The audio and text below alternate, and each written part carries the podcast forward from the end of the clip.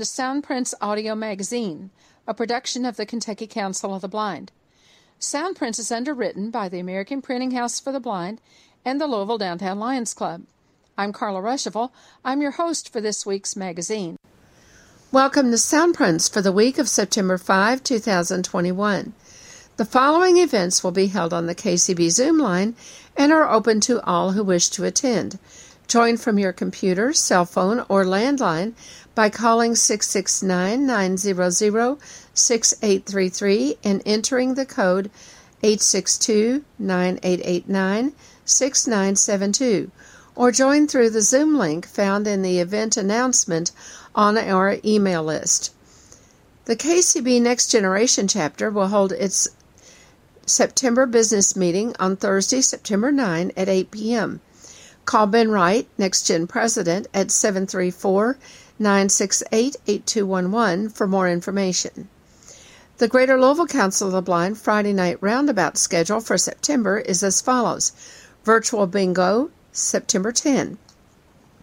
Page Turners, where we can share good books, September 17. And the GLCB Quarterly Fall Meeting on September 24. At the quarterly meeting, we will have a speaker sharing information on the new ID cards including requirements, costs, and where to obtain them. GLCB will also hold its September board meeting on Saturday, September 11 at 11 a.m. The Support Alliance of the Visually Impaired will hold its monthly meeting on September 14. For details, contact Cheryl Lott, SAVI President at 270 686 8689. The next telephone low vision support group meeting sponsored by the Kentucky Council of Citizens with Low Vision, will be on Wednesday, September 15 at 7:30 p.m. Get more information about KCCLV by calling Shirley Kane, President, at 859-652-0441. Everyone is invited to the next meeting of the Tri-State Library users on Saturday, September 18 at 11 a.m. Find out more by calling Natalie Couch, President of Tri State, at 217 369 5139. The next KCB board meeting will be on Monday, September 20 at 8 p.m. The meeting is open and all are welcome to attend.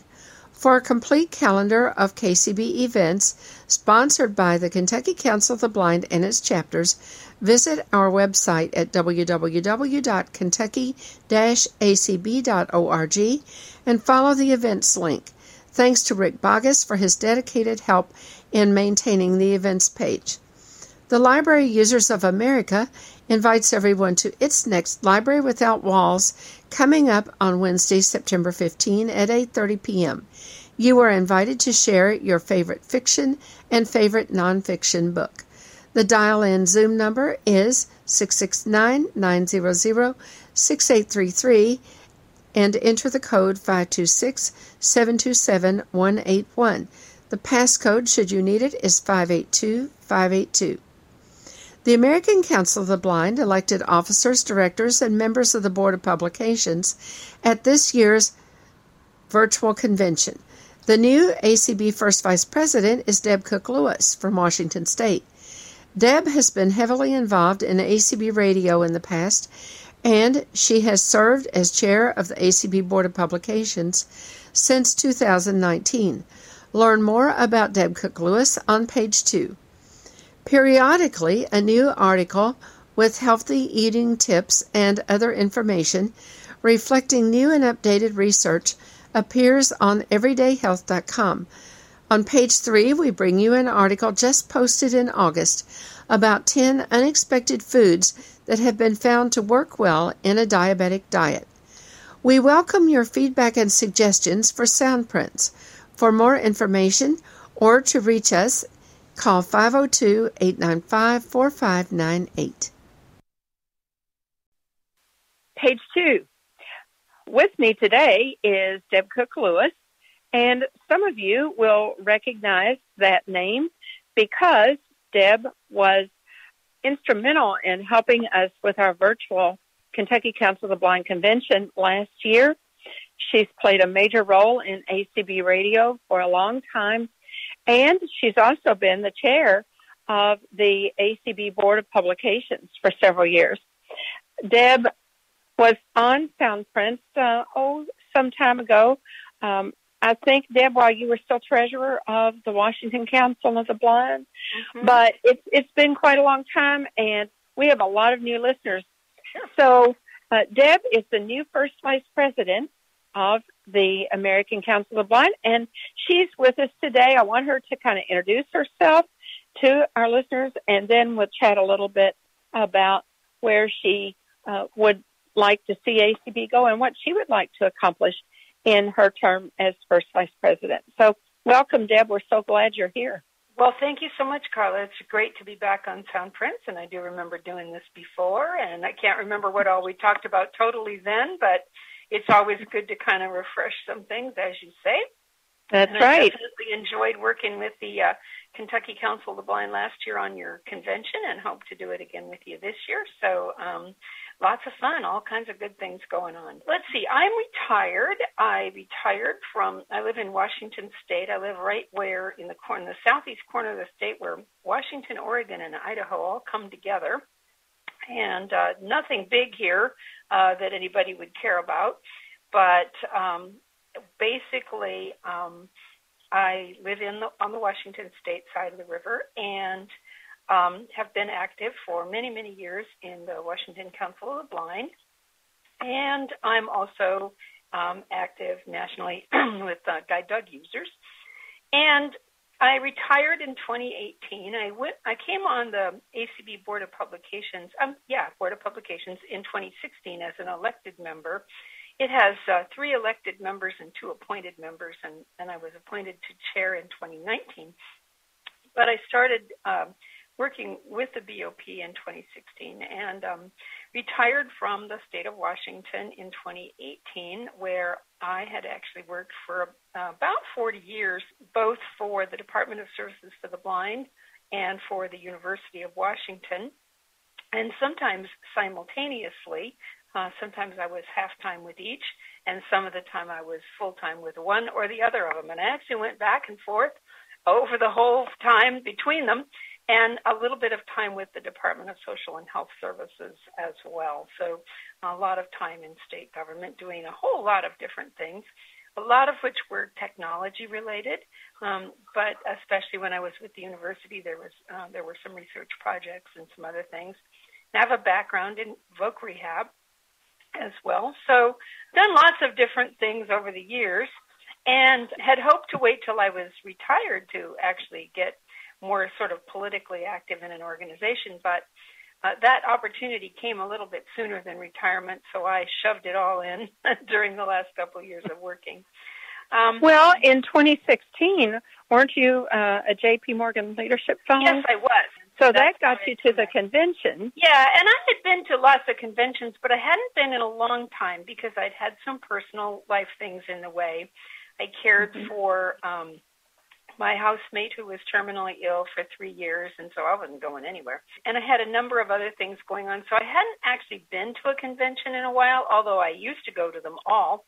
Um, but I hadn't been in a while. I'd been active at the state level, and so they encouraged me to apply for the JP Morgan Chase. I was surprisingly selected for that. And so one of the commitments that I had made when I went to the conference is I need to come away from here with something to do. Now, I didn't expect it to be anything really big, but I need to come away. I need to come away with something to do. If the organization is going to invest in me, then I need to invest in it. And so I did definitely come with a commitment to find something. So uh, the actual story, as this goes, is that we were all sitting in our delegations and they were going through announcing the um, nominations from that had been worked through with the nominations committee, and the board of publications had some gaps. And I was sitting next to Denise Colley, who at that time was chair of the board of publications, but was going to be running for the board, and or was running for the board, had announced mm-hmm. doing this. She was leaving the BOP, which was going to even make this tougher for the BOP. I commented just kind of casually to Denise. I said, that would be very, very interesting. I think I would really enjoy doing that sometime. She goes, How about now? I said, Sounds like Denise. I said, uh, well, I wasn't planning on that. I've got two more years to go till I retire. And she said, well, yeah, but, you know, it's not that hard. I mean, you can sort of choose how much you take on, which is always true. So I said, well, I'll think about that. And so then about a half hour, and we were breaking up for the show. Have you thought about that? so I said, well, you know, she goes, let's go talk to Ron Brooks. He's probably going to become the chair. Uh, let's go talk to him. So she did not come and say I was thinking about it. She said, Deb's going to be running for the BOP. well, great, he said. so that's basically kind of how it happened. And so I was on a little bit of a daze. That was kind of how the adventure began. And I really did enjoy it. And when Ron finished his term and they were deciding what to do about the fact that he had been the chair, he'd done such an excellent job. It was pretty natural for me to take it on, and so I I did that. That that's kind of how that all came about. But yes, I did commit to doing something to help the organization when I came, and, they found well, something for me to do. You were a good follow up for Ron because Ron's the way Ron ran the BOP was to begin getting it really organized. Yes. Into yes. into work into tasks mm-hmm. and and things that needed to be done and needed to be addressed every every time mm-hmm. at each meeting and and putting in right. the time frames where things needed to be done and and yeah and so then you came along and had that same kind of view. And I mean that's that's been very obvious since then, and all the work with ACB radio and the huge mm-hmm. amount of work with the ACB convention and lining things up. I mean, it's just mm-hmm. organization task after organizational task, right, you know. Right, and so, that is kind of my strong yeah, suit. Um, it is. But I he mean, did really make it so much easier for the BOP because we weren't there. You uh, retired in 2018. Have you always lived in Washington State? Um, yes, I've lived all over the state. I've lived and worked in various parts of the state. Um, I wasn't actually born here, but I don't remember living elsewhere. My father was in the Navy, and my parents were stationed in Massachusetts when I was born. But very soon after I came, my father's um, enlisted time was completed, and his big goal was to get back out here where he was from. So that's what they did and drove across country and, and they were here. So my other sisters were all born in Washington State. But um, um, I've lived all over the state. Um, it's kind of a varied state in terms of climate and geography, and so it's not all the same everywhere. Um, and I've lived and worked in various parts of the state. Um, being kind of willing to be an adventurer, I opened a state office in in a couple of different places where they wanted to do something um, and that kind of thing. So I've moved around, but I've always been here. Yeah. Mm-hmm. Do you have, um, other than all of the things that you're doing with the organizations and, and with work, do you have other hobbies? I do have other things. It's true the organization does take up a lot of my time. As Carla mm-hmm. mentioned, I I've been working the last couple of years on the convention because of the virtual nature of it. Um, and um, before that, I actually did work on conventions very much behind the stage, uh, doing all those recordings that we do in the rooms so that we could, you know, podcast some of the affiliate meetings and programs later. And so I actually um, have been doing some of those things for a very long time, but it just changed its shape and then I've been very involved with ACB radio in general, and I've been involved with the other things that I do for the organization. So that does take up a lot of my time. But I actually have some other things I do in the world. Uh, I'm actually um, chair of the Washington State Human Rights Commission, which is um, a governor appointed position. It's really the highest civil rights position in the state of Washington.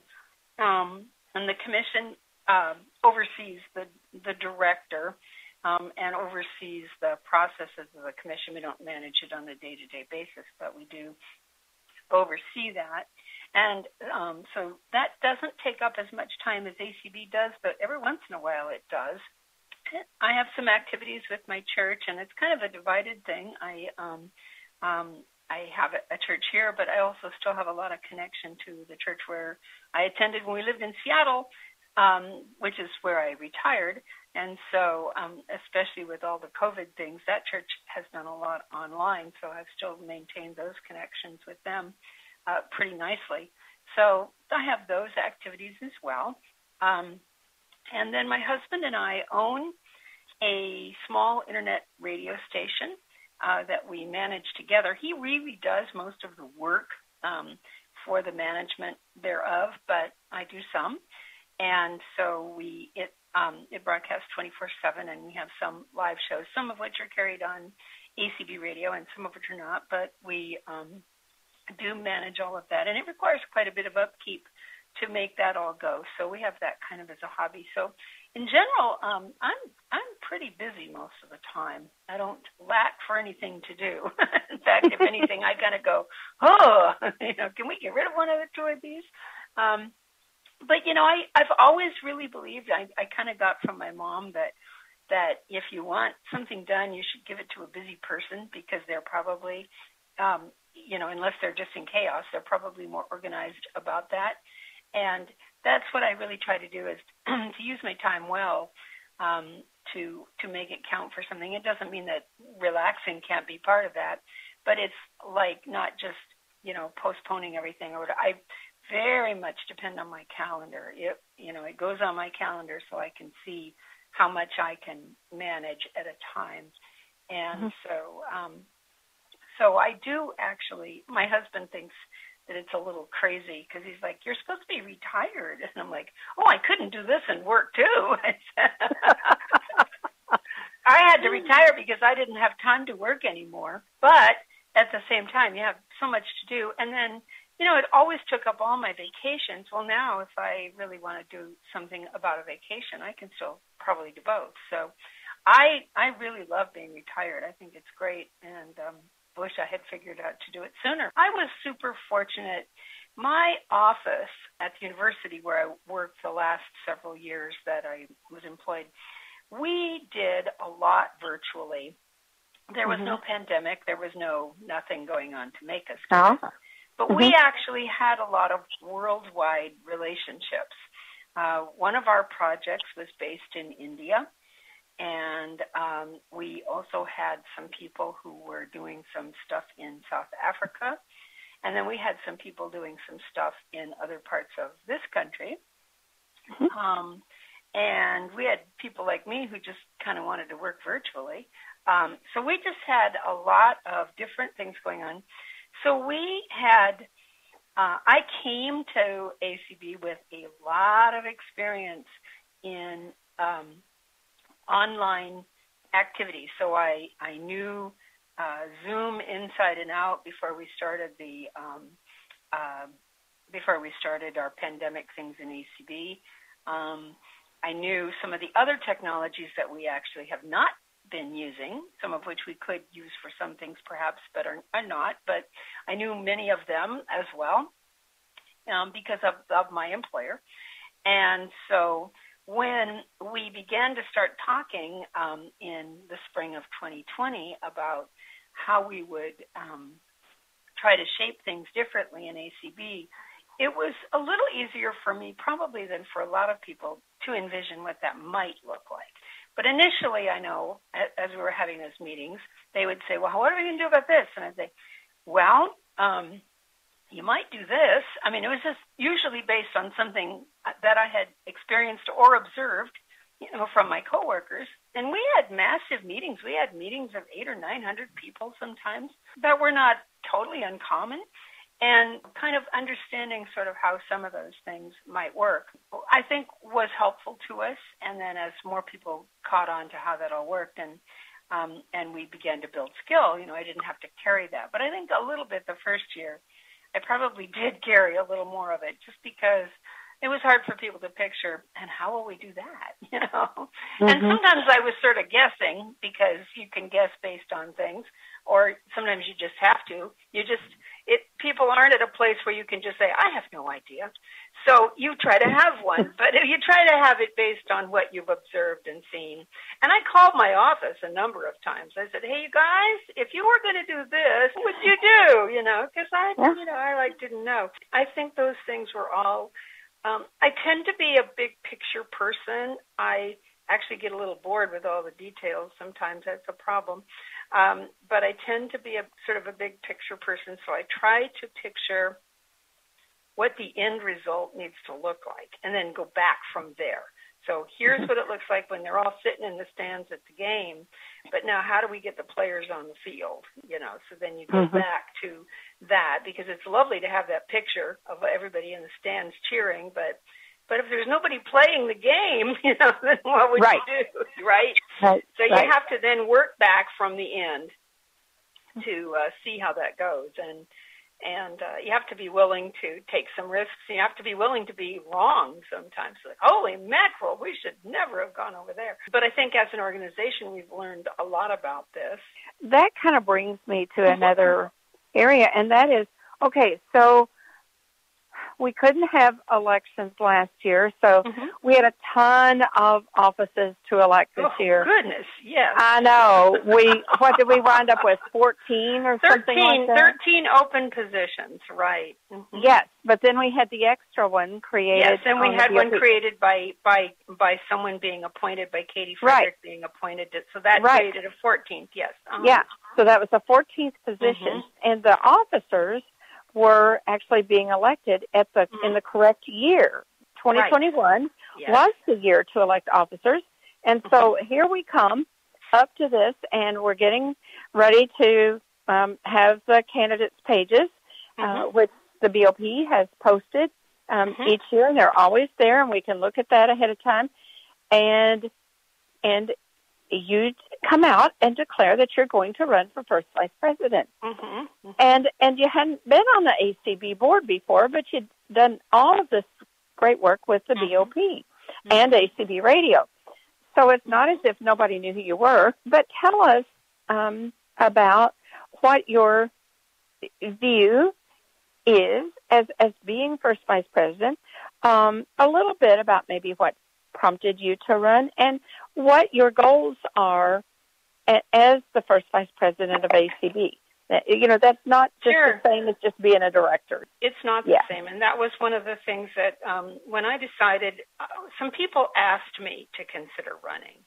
Mm-hmm. And I said, oh, oh no, that's that's not what I would like to do.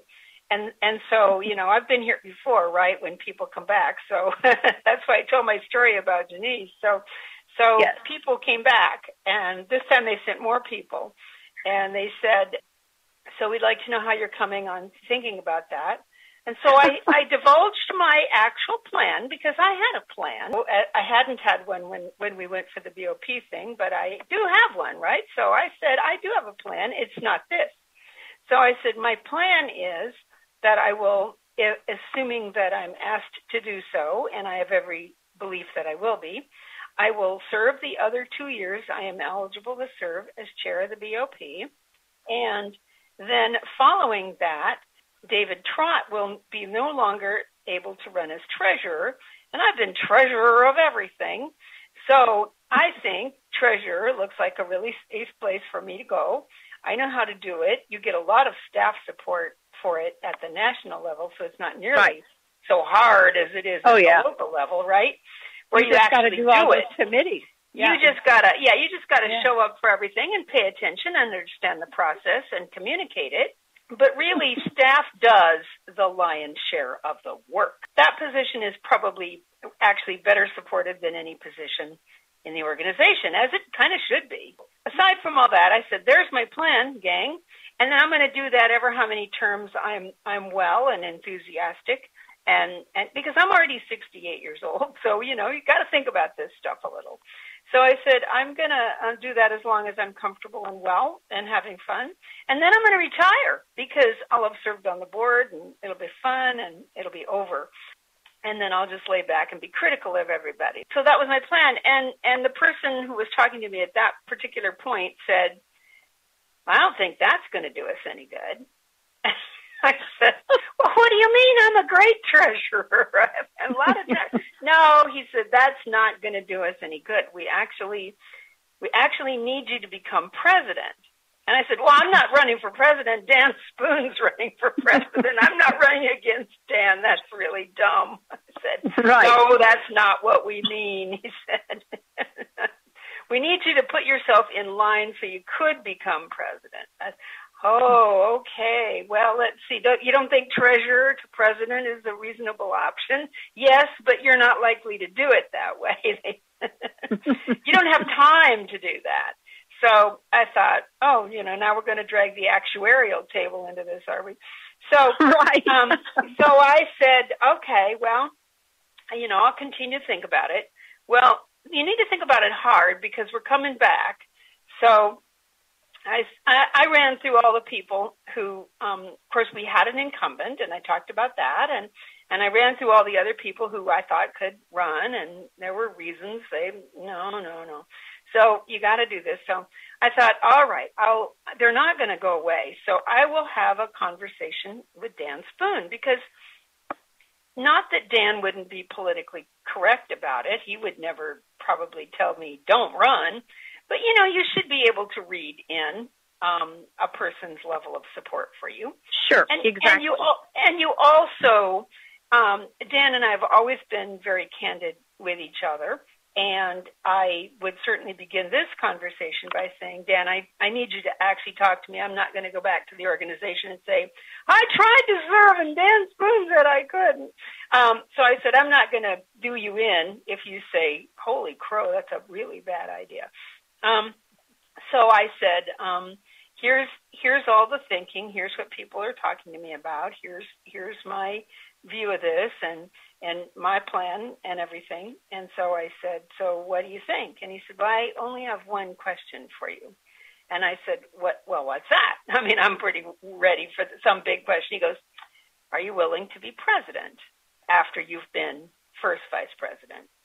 Mm-hmm. And I said, "You know, that's a really important question because um, um, the answer needs to be yes, because that not that you have to do it that way, but that's the most logical way to get your next president is from your first or second vice president.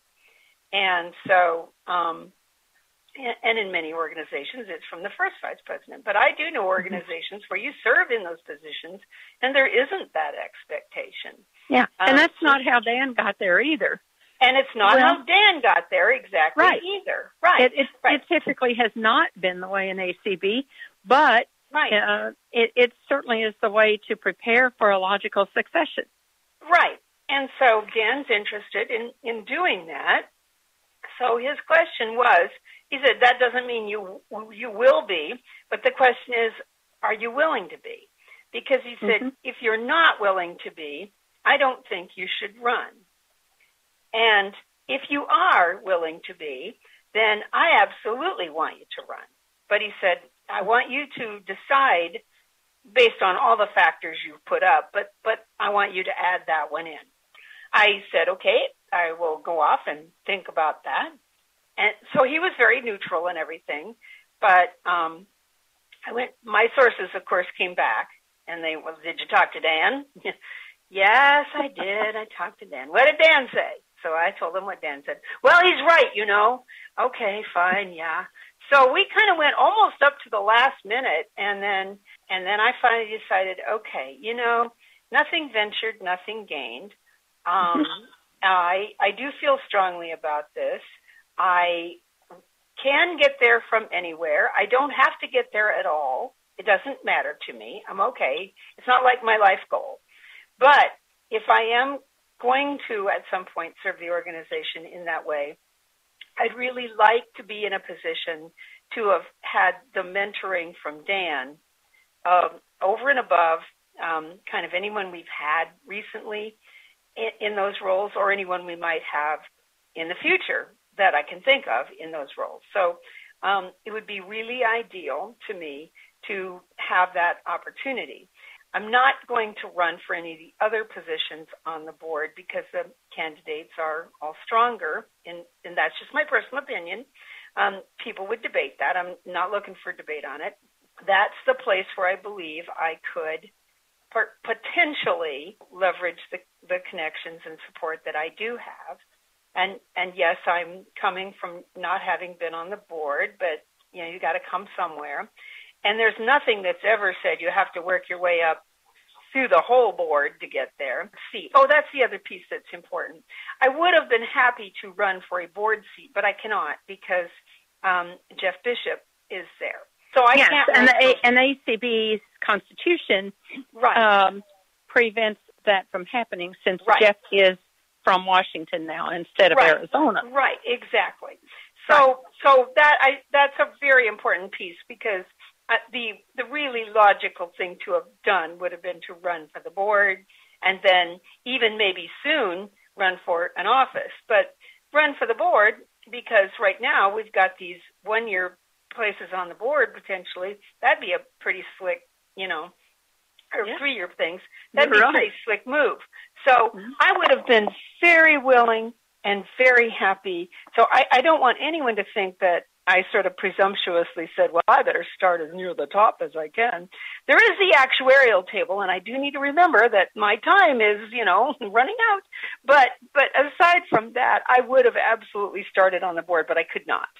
So when it boiled down, if I was going to run this year, I had to pick an officer to run against. I decided that this was the best place for me to, to take that um, to take that shot. And if I lost, you know, I absolutely was going to still be welcome to serve on the board of publications, and I would do so, and all of that, and and and have no frustration with it, and try again later.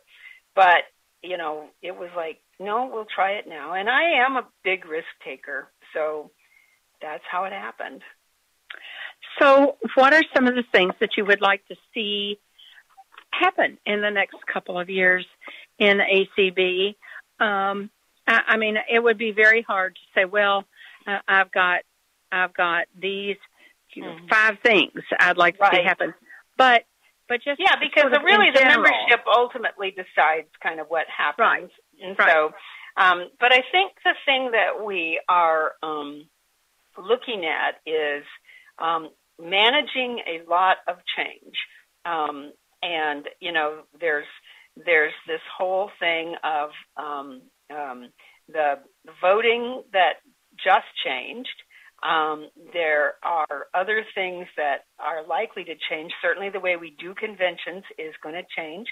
We um, are right now looking at, and, and there are people who are way ahead of us on this, so this is comforting to know. Um, we're looking at a lot of data on the having of um, of hybrid conventions, that is a virtual component and an in-person component.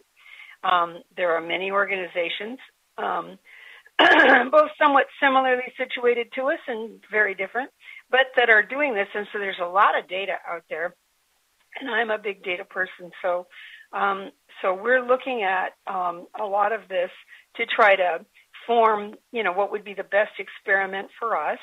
Um, we have hotel obligations through 2025, so we know that our convention's in-person component is going to look something like it does today for a while. Um, but it may not forever, you know, but, but it will for a while because we have some hotel obligations, which we might be able to adjust some, but we won't adjust totally. So, so there's some element of sameness that's going to be there for quite some time. Um, but there's some other things that may be changing. The dynamic of who our organization is is changing. Um, this year, we had a huge jump um, in attendance of people under the age of 45 at our virtual convention. Way huge jump. Um, and so that dynamic and that element of who we are is changing um, incredibly much. How our organization operates in general has changed so much. Um, you mentioned the open board meetings um, and other kinds of things that are, you know, so much more open uh, to to everyone to either participate in or at least listen to. Um, so that changes uh, that changes the dynamic of what people know and how people operate together and what people do. It makes the world smaller and makes it less elite, frankly. Um, and um, and and I I welcome that personally. I mean, I have no problem with it. Um, but um, but it also poses sometimes some challenges. So I think there's a lot of different dynamic that's happening, and I think the overarching goal is to um, manage that activity in a way that moves us forward and helps us to um, to to strengthen and to be um, to be a, a, a, good steward of our resources and a good player in the environment and um, and meeting the needs of our members. Um, you know, um, thinking, think, trying to think more outside of the box in terms of. So, if we have these new tools or newer tools or better tools that we're able to engage with, how do we do that in a way that works? How do we how do we look at our affiliate structure? Um, you know, we have state affiliates uh, that are based on geography, and we have um, special interest affiliates, which are based on some commonality, some component of of interest or lifestyle or hobby or something, you know, employment sometimes, uh, but different different issues that people have identified as a common thread. Um, as we become sort of more virtual and more fluid, um, is it possible that the um, geographic component will change sort of its role. I don't know that it will. I'm not insisting that it do or asking it to, but will it or do we need to help it do that? There's nothing like the geographic role for um, in-person relationship, and there's nothing like the geographic role for work in the local legislatures. But you know, what what other dynamics are there for that that geographic role that might change or might be different or might be emphasized different?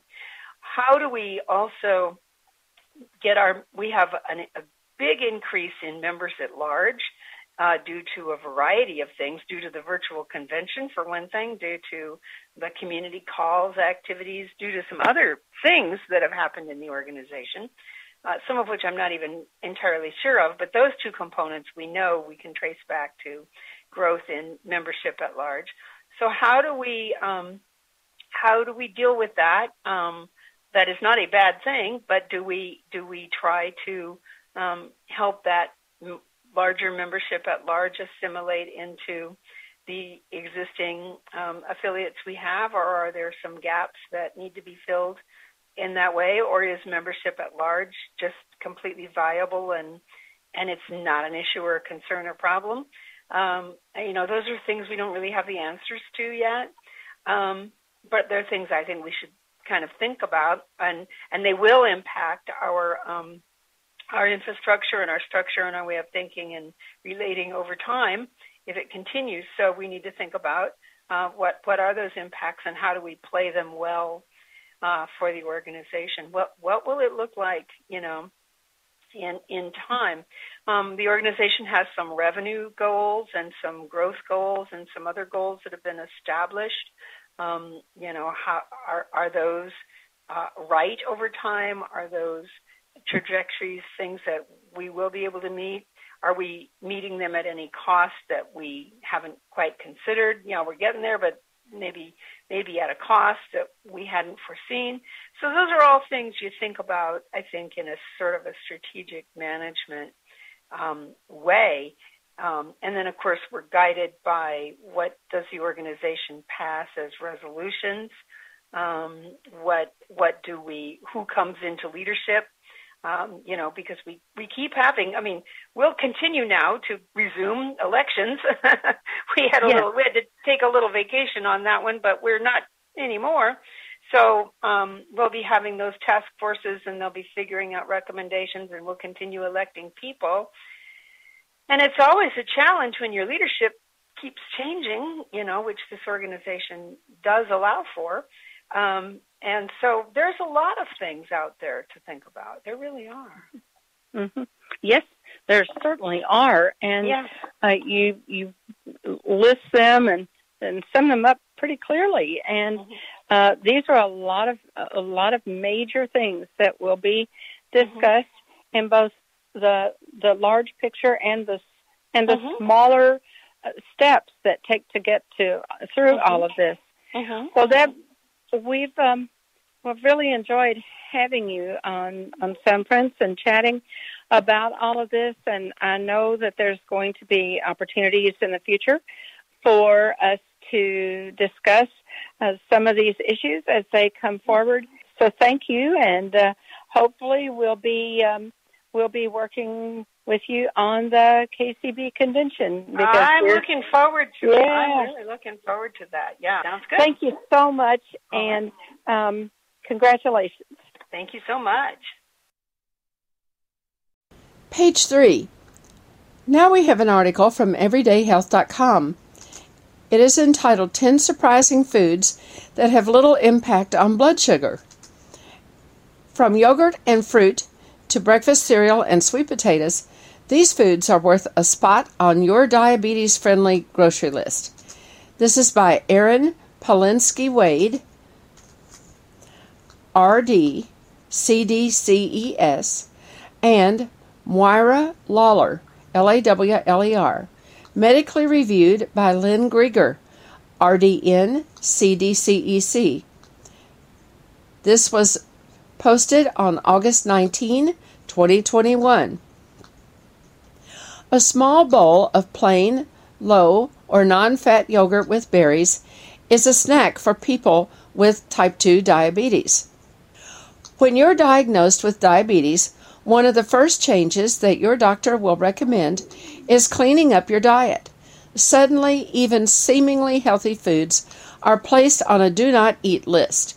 While you may start to feel like there are very few foods that you can eat safely, you'll be happy to hear that a handful of foods commonly assumed to be off limits are actually healthy choices for those living with the condition. These off limit foods actually have a much lower impact on glucose levels than people think and get the green light to include in a diabetes friendly diet. The 10 on this list all have a low or medium glycemic load, GL, which is a measurement that factors in a food's glycemic index and carbohydrate per serving to show how the food affects blood sugar, according to Oregon State University. Foods low on the scale break down more slowly in the body, which may produce fewer fluctuations in blood glucose and insulin levels. A GL of 10 or under is considered low, while 11 to 19 is medium and 20 and above is high. While no two people with diabetes will respond to a certain food the same way, here are 10 foods you may be surprised to learn may have little impact on blood sugar. 1. Carrots. Carrots are a non starchy food that are good in a diabetes diet. If you've been under the impression that carrots are a sugar loaded danger food, you're not alone. Although this is a common misconception, it is simply not true, says Renee Ficek, F I C E K, RD, owner and president of Seattle Sutton's Healthy Eating in Ottawa, Illinois. Boiled carrots have a GL of 2, according to the University of Sydney. Quote, Carrots are considered a non starchy vegetable, along with options such as broccoli and lettuce, Ficek says. These foods are safe for people with diabetes to eat at each meal without worry that glucose levels will spike. End of quote. 2. Sweet potatoes are extra glycemic friendly when eaten with the skin on. If you think living with diabetes means never enjoying a potato without a side of guilt, think again. Foods high in fiber, including sweet potatoes, can support healthy blood sugar levels. One small spud offers about 2 grams of fiber. The U.S. Department of Agriculture, USDA, notes quote, Fiber slows things down, so it will slow digestion and slow absorption and slow any rise in blood sugar, says Lauren Harris Pincus, RDN, founder and owner of Nutrition Starring You in Somerset County, New Jersey. Foods that are higher in fiber have a lower glycemic response. End of quote. Sprinkle cinnamon on top to enhance the flavor without cranking up the carb count. Boiled sweet potatoes have a medium GL of 11, according to the University of Sydney. 3. Bran breakfast cereal is less likely to spike blood sugar than a low fiber variety. Quote, People hear cereal and they think carbs, carbs, carbs, Harris Pincus says. But that's not necessarily the case. You just have to be smart about which type of breakfast cereal you choose. A low fiber cereal like Rice Krispies is going to be digested more quickly than a bran cereal that's very high in fiber, Harris Pincus says, and that's going to raise your blood sugar more quickly compared to a high fiber bran cereal that's not sweetened, like Fiber One, she says. All bran breakfast cereal has a GL of 9, according to previous research published in the American Journal of Clinical Nutrition. It is also an excellent source of fiber, with 10 grams per one half cup, according to Kellogg's. Harris Pincus says it's tough to say which milk is best to pour over your cereal, as it depends somewhat on the individual but she says 1% milk is generally a good idea. Quote, it's a low fat milk, but it has that protein to balance out the fact that there isn't a lot of protein in the cereal. End of quote. Dairy free? Go for soy milk. It also contains protein, Harris Pincus says. 4. Cottage cheese offers protein at a low carbohydrate cost. Many people assume that all dairy products contain equal amounts of carbohydrate and affect blood sugar in similar ways. But cottage cheese actually contains fewer carbs than yogurt or milk. Quote, Low fat cottage cheese is high in protein and low in carbohydrates, making it a terrific addition to a snack or a meal, says Jill Weisenberger, RDN, CDCES, author of Prediabetes A Complete Guide. Jill is based in Newport News, Virginia. Cottage cheese has a GL of 0.6. Be sure to select a variety with no carb containing additives, which are added to certain brands and can lead to a spike in blood sugar levels. Quote, you don't need extra carbohydrates in such a wholesome food, Weisenberger says. Be a label sleuth and choose a variety with only pure, simple ingredients and no added carbohydrates. End of quote. 5. Barley is a versatile grain that provides blood sugar friendly fiber. Because barley is a grain, it might ring alarms in your head, and it does contain carbs but it also contains soluble fiber. And that's why it doesn't have a big effect on blood sugar, Harris Pincus says. Per one half cup, cooked pearled barley has about 3 grams of fiber, notes the USDA. Barley tends to be good for diabetes and lowering blood sugar because even though it's a carbohydrate, it tends to form this gel that can help with carbohydrate absorption and decrease the rise in blood sugar, she says.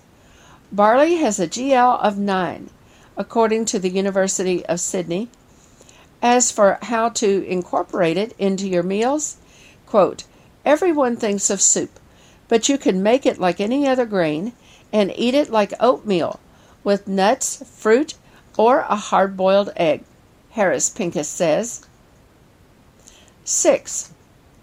Red lentils can star in a diabetes friendly plant based meal. Boiled red lentils have a GL of 4, according to the University of Sydney. And like barley, lentils keep your blood sugar response in check because of fiber. A 1 4th cup serving of red lentils contains 5 grams of fiber, according to the USDA, and this makes them a good source of the nutrient. She suggests using lentils as a base for meatless sloppy joes, tacos, falafel, and meatballs. They are also an option for a plant based soup. Quote, there are so many things you can do with lentils, Harris Pincus says. It replaces meat, basically. Try lentils for your next meatless Monday. 7. With a surprisingly low glycemic load, strawberries are a good source for diabetics. Strawberries are often thought to have more sugar than other fruits, but in reality, strawberries have the lowest amount of sugar per one cup serving when compared to popular fruits such as apples and oranges, with about 7 grams per serving according to the USDA. Strawberries have a GL of 1 according to the University of Sydney. Quote, Strawberries can be the perfect low calorie solution for someone with a sweet tooth, says Mitzi Dulan, D U L A N, R D, Kansas City based author of The Pinterest Diet How to Pin Your Way Thin. Quote, Research suggests that eating strawberries may help our bodies better use insulin, which can lower the amount needed to manage blood sugar after eating. End of quote. Preliminary research published in May of 2020 in Food and Function suggests that berries, including strawberries, may improve insulin sensitivity and help prevent diabetes and its complications. 8. Raspberries are an excellent source of fiber and diabetes friendly.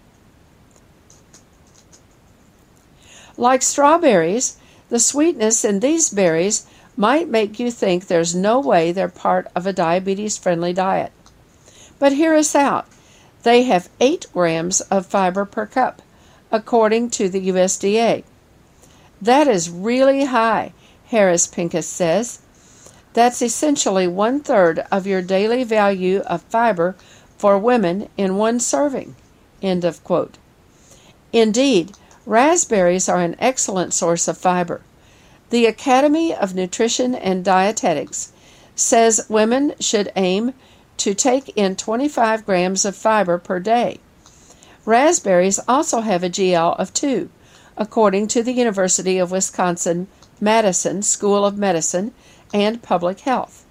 If you like to snack on berries on their own, that's great, but Harris Pincus prefers to pair them with foods that offer protein and fat to balance out the fruit's carbohydrate content. Quote, have them with cottage cheese and nuts, yogurt and whole grain cereal like a parfait, on top of your smoothie bowl, or with a little piece of cheese for a snack, she suggests. 9. Yogurt balances healthy carbs and protein, making it a great snack for blood sugar. Yogurt has gotten a bad rap as a source of hidden sugar. While some flavored varieties have sky high sugar counts, plain yogurt can be a smart choice for those monitoring their blood glucose levels and has a glycemic load of 3, according to previous research published in the American Journal of Clinical Nutrition. Quote, Yogurt naturally contains both high quality carbohydrates and protein, making it an excellent food for slowing and preventing an unhealthy rise in blood sugar, Ficek says. In fact, research has shown diets high in certain calcium rich foods may even help to reduce the risk of developing type 2 diabetes. End of quote. A study published in Nutrients in January 2019 found a higher yogurt intake was associated with a lower risk of type 2 diabetes, though the researchers said more studies are needed because other calcium rich foods, such as milk, didn't show the same effect. When selecting yogurt, watch for added sugars. The best choice is plain non fat yogurt, according to the American Diabetes Association. 10. In moderation, peanuts are a go to crunchy snack for diabetes. Peanuts aren't usually thought of as the healthiest snack, but they don't contribute to blood sugar spikes as you might think. That's because peanuts contain very few carbs, with 7 grams in a one third cup serving, and have a GL of 1, according to previous research published in the American Journal of Clinical Nutrition. Peanuts have a much higher fat ratio than carbohydrates, and they take longer to digest, Harris Pincus says. According to the USDA, one ounce of roasted or salted peanuts contains 15 grams of fat. You can snack on peanuts by themselves, quote, because they have a very low glycemic load and have their own package of protein, carb, and fat. Harris Pincus says, It's easy to go overboard when snacking on peanuts, but because of the fat content, stick to the one third cup serving size. If you have questions about the Kentucky Council of the Blind, or you need information on resources for people with vision loss, call us at 502 895 4598 or email us at kcb at